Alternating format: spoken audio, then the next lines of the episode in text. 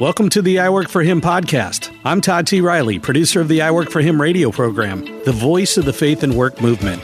Our mission is to transform the workplace of every Christian into a mission field. What does that look like in your workplace? Let's find out right now. This episode of I Work for Him was previously recorded for the Christian Leadership Alliance's Outcomes Conference podcast, where leaders come to invest the best of what they know into other leaders. Remember, if you have influence over just one person, you are a leader. Together, let's listen to this podcast and learn more about leading God's way. Enjoy. We have an incredible conversation coming up today with Mark Vincent with Maestro level leaders. We'll be focusing on how they lead and strive to create a culture of belonging at Maestro level leaders. Dr. Mark Vincent, welcome. Thank you. I'm glad to be with you. Before we start talking about your leadership role and your perspective, how God is using you to create a culture of belonging at Maestro level leaders and with the leaders that you influence. Talk to us about how you keep your faith strong and your leadership Christ centered. That's uh, just a real softball question you've thrown me. So thank you for that. No problem. um, you know, I guess because I've lived a while and was um, introduced to Christ as a basically as a kindergartner, um, I think over time, habits, if you're really developing yourself spiritually, start to land. And for me, um, the rhythm of personal time in prayer and in reading, and reading devotional literature, sometimes reading things that really expand my spirit, and then also a weekly rhythm of worship have begun to matter more than ever before. So I um, really have been using for a number of years now the Book of Common Prayer. It's a way to just stay uh, centered in scripture reading in a rhythmic way and to make it prayerful and reflective. And uh, for the weekly worship, as I've moved to a couple different locations, and you end up saying, you know, where will we make our church home?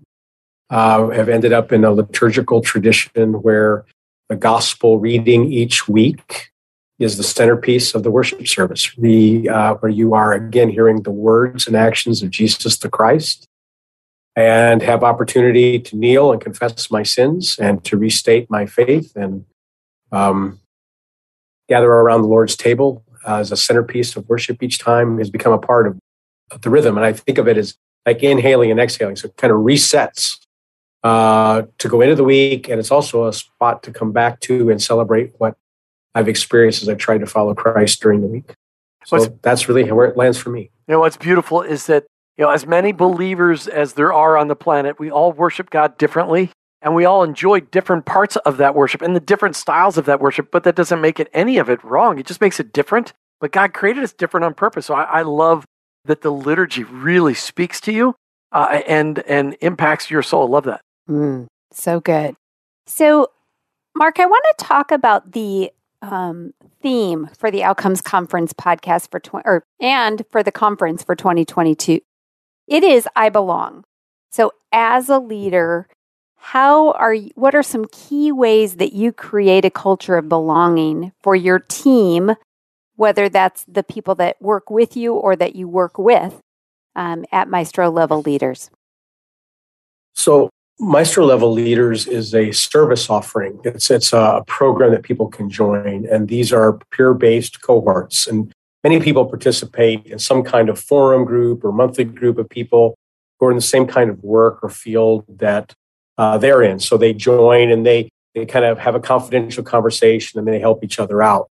And Maestro Level Leaders is one expression of that, primarily working with people who are longer in their career and are facing succession planning and I'm sure we'll talk a little bit more about that as we go in this conversation. But what we've learned about peer based advising, and I've been a part of it for many years, is that people who stay in them stay because they have a community, they mm. belong. And there's this interesting paradox as people grow as leaders.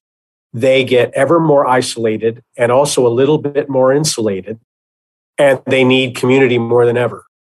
So it's really hard to have that level of community in your workplace, in spite of what you may say, you know, what a person may say about their board. Oh, I get along well with my board, or their colleagues. Oh, I get along with my colleagues. But every one of those uh, conversations has a bit of an exchange element in it. what you will do for me, what we need from you. It's really hard for it to be centered in belonging to something where you are there because of who you are and you're embraced for who you are, not for what you can do.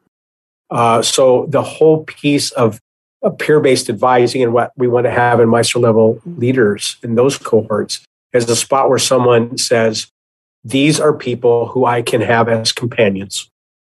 I will get companions. I can be a companion. And uh, this is what keeps people in these programs for a long time. They often join because they think I'll benefit, I'll get smarter, I'll have wise counsel. They stay because they have a community. It's church. It's church. In many ways, it really is, or what a church should be. Mm. oh. you know, the idea of, of one anothering uh, is so important. And you, if you don't feel like you've got another that you can one another, literally, it's tough. Uh, and you you end up just being in exchange types of relationships. So, but Mark, in, with all the the great stuff, sometimes there's challenges in creating cultures of belonging. What do you see as some of the challenges you face as creating a culture of belonging in those cohorts that you guys create, those round tables? Mm-hmm. Well, because of that isolation and insulation, people start to think that they are different and unique. And that's a half truth. If they're an accomplished leader, they are different. They have differentiated. They differentiated their business. That's why their business is succeeding or their organization is growing. And so there's a uniqueness and they, they've really integrated themselves. They're really applying their gifts. So all of that is true, but only in part. What is true also is that people who are really working to grow as leaders have some common experiences and they have some common needs because they're human. Like they still only have 24 hours in a day and 365 days in a year, and they still need some sleep and they should have a good body budget. They should have good breathing. They should take care of their health. All those things matter. And they also face similar organizational development problems. So it is a both and. And when a person is saying, I'm unique, or I really want to be special, or this is about me, and they're not coming to it as a lifelong learner, those become the obstacles you have to work to overcome. Those are usually the key points of resistance and blocks to being able to get past the things that are emerging because somebody has been successful. Such a great perspective. I've never really heard it that way, and yet it's so good because, you know, the last thing somebody wants to hear is, well, yeah, you're not really that special compared to everybody else, but we all have those similar limits and those similar things that we deal with. And that is such a great perspective. Thanks for sharing that. You're listening to the Outcomes Conference podcast. We'll be back in a moment with more from Mark Vincent from Maestro Level Leaders. Do you want to make an impact for the kingdom of God without quitting your day job? Then here's some great news. God is calling you into full time ministry right where you are. The job that you hold, the work that you do, and the people you work with, none of that is by accident. Your workplace is your mission field. Change the way you think about faith and work by picking up a copy of our new book, I Work for Him, by going to iworkforhim.com slash bookstore. And remember, you aren't just working for yourself, you're working for the Lord.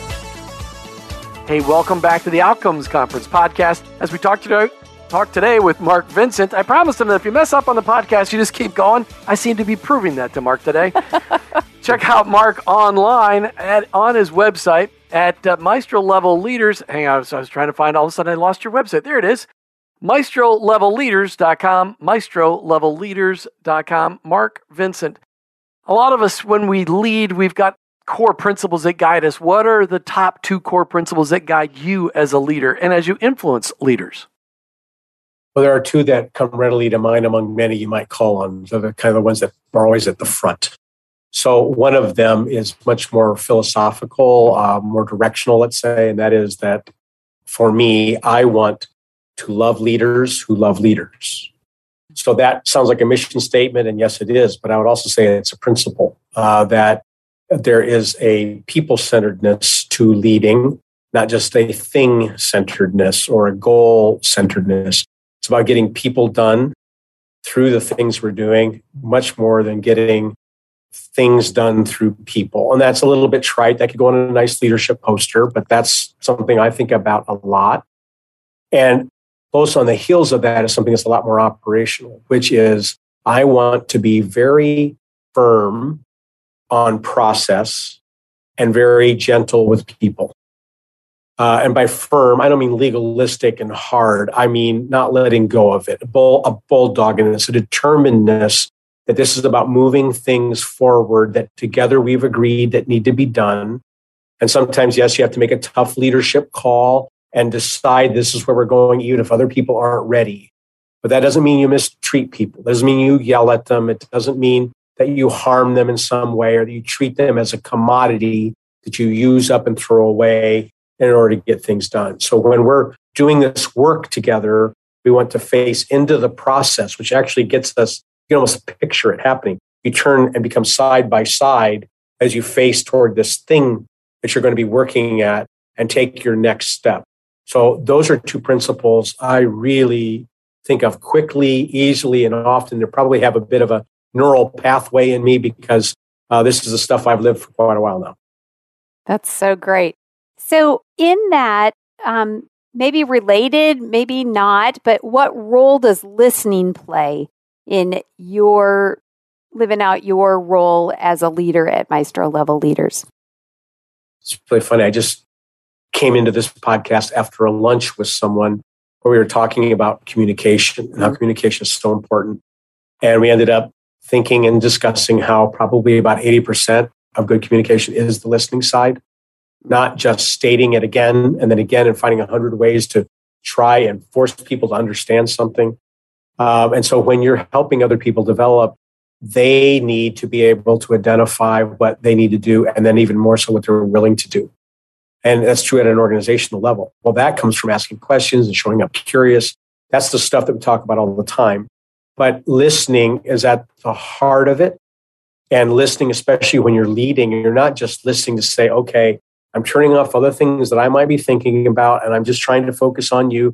Whatever it is you want to tell me, it is much more a matter of if we're working on something together, we're listening for where you are and what comes next and what we can do next together. So you're listening at a variety of levels. You're not just listening for what we would say is the, the comprehension part of it. Mm-hmm. And you're not just listening for the context or the concepts, the definitions of what somebody means. You're actually listening for the architectural elements for what can then be built. And then there's one more level that's listening adaptively, where like we're going to learn as we go. Who has all the answers right now? I don't have the answers, or we wouldn't be having this conversation. You don't have the answers, or we wouldn't be solving together. So, out of what we're trying, some things won't work and some things will. So, we're listening for what can be adapted, what's emerging as well. And so, that's a very deep level of listening, which means I can't be too quick to tell you what I'm thinking about. Mm. And I can't be thinking about what I'm going to respond to your words if I'm actually trying to get it all. Uh, so, I have to trust the fact that a good question or a good thought is going to come later. But I want to make sure I understand. And so I think of the prayer of St. Francis all the time, you know, that I would seek first to understand. And this is one way that that really gets practiced. You know, it's so funny that you say that because it's something that Jim and I have to undo all the time because in our podcasting, we are always thinking about what's next, what do we need to cover? and it's very easy to sometimes lose the context and and and go deeper in the conversation. So in our personal life, yeah, we have to step back, like, you know, and we're yeah. like, no, it's not about what question is next. It's not about where are we going to go. It's like let's listen to all that's happening now and really embrace it. And so it's we, you know, we have to fight those two two um, mm-hmm tendencies right. a lot. So I love the way you explained it. Thank you. So, Mark, tell us about Maestro level leaders. What, tell us about its mission and its work. Maestro level leaders is an expression of peer based advising, as we were talking about, mm-hmm. that is primarily built for people who, when they're looking into the future, trying to build the future value of the organization, what do we have to adjust? What's the next mix of services or products or whatever it is that defines us being able to be an enduring organization that can continue fulfilling its mission next year also. So they're looking into that. And then it's like, oh my goodness, uh, whatever we arrive at, somebody else is going to be leading this. It's not going to be me. My primary role now is to get us ready for that kind of succession and that kind of leadership transfer. And that is a whole different order of business. It's a very different job description. If you're at the helm of an organization and you start realizing that what you're preparing and building is going to be under somebody else's care, almost like, you know, Moses saying, Joshua, here you go. You've got the promised land. You've got the people. I'm not going to be there. Everything I've lived brings us up to this moment, but I'm not crossing that river. It's like that. And the job changes at that moment because now it's not so much about building, it's about setting down in such a way that others can build. Uh, there, that is fraught with all kinds of peril and difficulty and jockeying for position and getting the timing right. And so we've created a peer based advising experience for people at that moment that lasts four years, where they're journeying through that kind of transition planning together, timing it, thinking about it, working on the current case study of the business, having some coaching beside that, and working with people who have practiced this for a while, I've helped a variety of organizations do that. Um, and that's really what that mission is. I should add that we're we formed this partnership with Christian Leadership Alliance where we are doing an expression, we're building it now, an expression of maestro level leaders for the Christian Leadership Alliance members. Wow. Uh, so that it is a CLA expression of this. We're really, really excited about that. We're talking today with Mark Vincent right here on the Outcomes Conference podcast. We'll be right back. You know the kind of person that always tells you about the latest trends or the special deals around town? Well, lean in because here's a message from that kind of person. The Awaken Podcast Network is the place to be. Go to awakenpodcastnetwork.com and unlock God's purpose for your work with help from some friends. You will find a gathering place of podcasts that provide simple tools, faith stories, and conversations that will inspire and equip you to vibrantly live out your faith in your work today. Go ahead, check out awakenpodcastnetwork.com and then be that kind of person and tell a friend. Hey, welcome back to the Outcomes Conference podcast as we talk with Mark Vincent from Maestro Level Leaders. And, and Mark, I want to ask you about the three turns of a leader, but before we do, you've been working on a project, a book that's going to come out sometime this year called Listening, Helping, and Learning The Core Competencies of Process and Consulting. It's kind of a heady title, honestly, but I'm sure it's more exciting than that. What's this book about that you got coming out? Well, I'll take that back to the marketers that we have a heady title and we need to change it before it sees, it sees the light of day. Thank you for the, the marketing information. I'm seeing the big smile on my face just so anybody who's listening can hear that happen. Um, the the ideas of listening, helping, and learning are categorical descriptions of competencies that mark what process consulting is.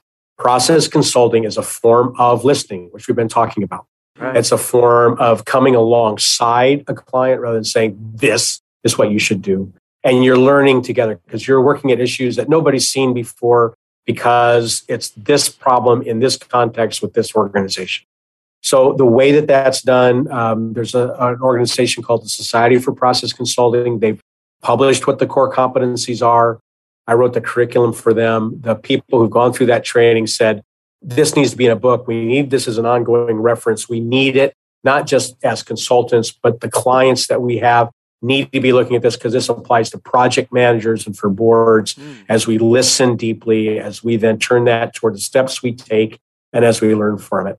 So we put together about 25 case studies from around the world, everything from how do you run a construction company in the middle of a civil war uh, in Africa to how do you manage the fourth generation transfer of a family that manages luxury castle properties to somebody who's a wedding planner and has a shop that's selling uh, uh, wedding dresses and now you're in covid. So you know it's those kinds of things where how do you figure this out? How do you get the people around it to make it happen and uh, the book's out in June. Uh, we'll be using it, yes, for the training, but as ongoing discussion for people who have to lead these kinds of processes. Excellent. So I am sure there are a lot of listeners that that can probably apply to, and hopefully they will uh, check out your book. So one of the things that we want to kind of focus on here for just a minute is the three turns of a leader and that is a that is something that you use in maestro level leaders and how does a leader sense that he or she's in that third turn so explain what the three turns are, and then let's talk about the third turn. Uh, well, you know what's really funny when we started talking about maestro level leaders, uh, we were describing what is it and where does that show up and how do you know that you're ready. And so I began using this description out of human development. I didn't invent this stuff, right? But out of human development, talking about these are three major turns someone has in their leadership journey. And what was interesting is how that language got picked up everywhere. I'm having people come to me that don't know that three turns of a leader or whatever kind of started with this work. And they're talking about how in their second turn or third turn. And it just feels like, wow, somehow we tripped over something that just is, you know, it's like all t- facial tissue we call Kleenex, you know, yeah. even though that's the brand, it's like that. Um, so, with very quickly, the three turns are turn one. I'm learning to lead myself. Uh, usually, the first you know decade or so of a career, I, I'm figuring out my emotional wake. I'm figuring out what it means to lead a project, to see what done is on a project, find out if people actually want to follow me. Uh, you know, there, there's so many things that can happen there, and I'm getting more and more competent in my lane. Turn two is often when a person is invited to run a company or something that might have the PNL, the balance sheet of this organization. They succeeded so well in turn one. Can you take on the whole thing? We'd like you to run the organization. The problem here is now I have to learn to lead the organization and people. It's not just leading myself. So if I go into that turn thinking, look at me, watch what I can do. I'm the man, I'm the woman, give me the promotion, I'm outperforming all my peers. We're going to fail in turn two because now we're leading the organization, we're learning people. So rather than this vertical rise, we don't have to spread out horizontally. And rather than functioning out of our competence, we actually have to admit that I don't know stuff.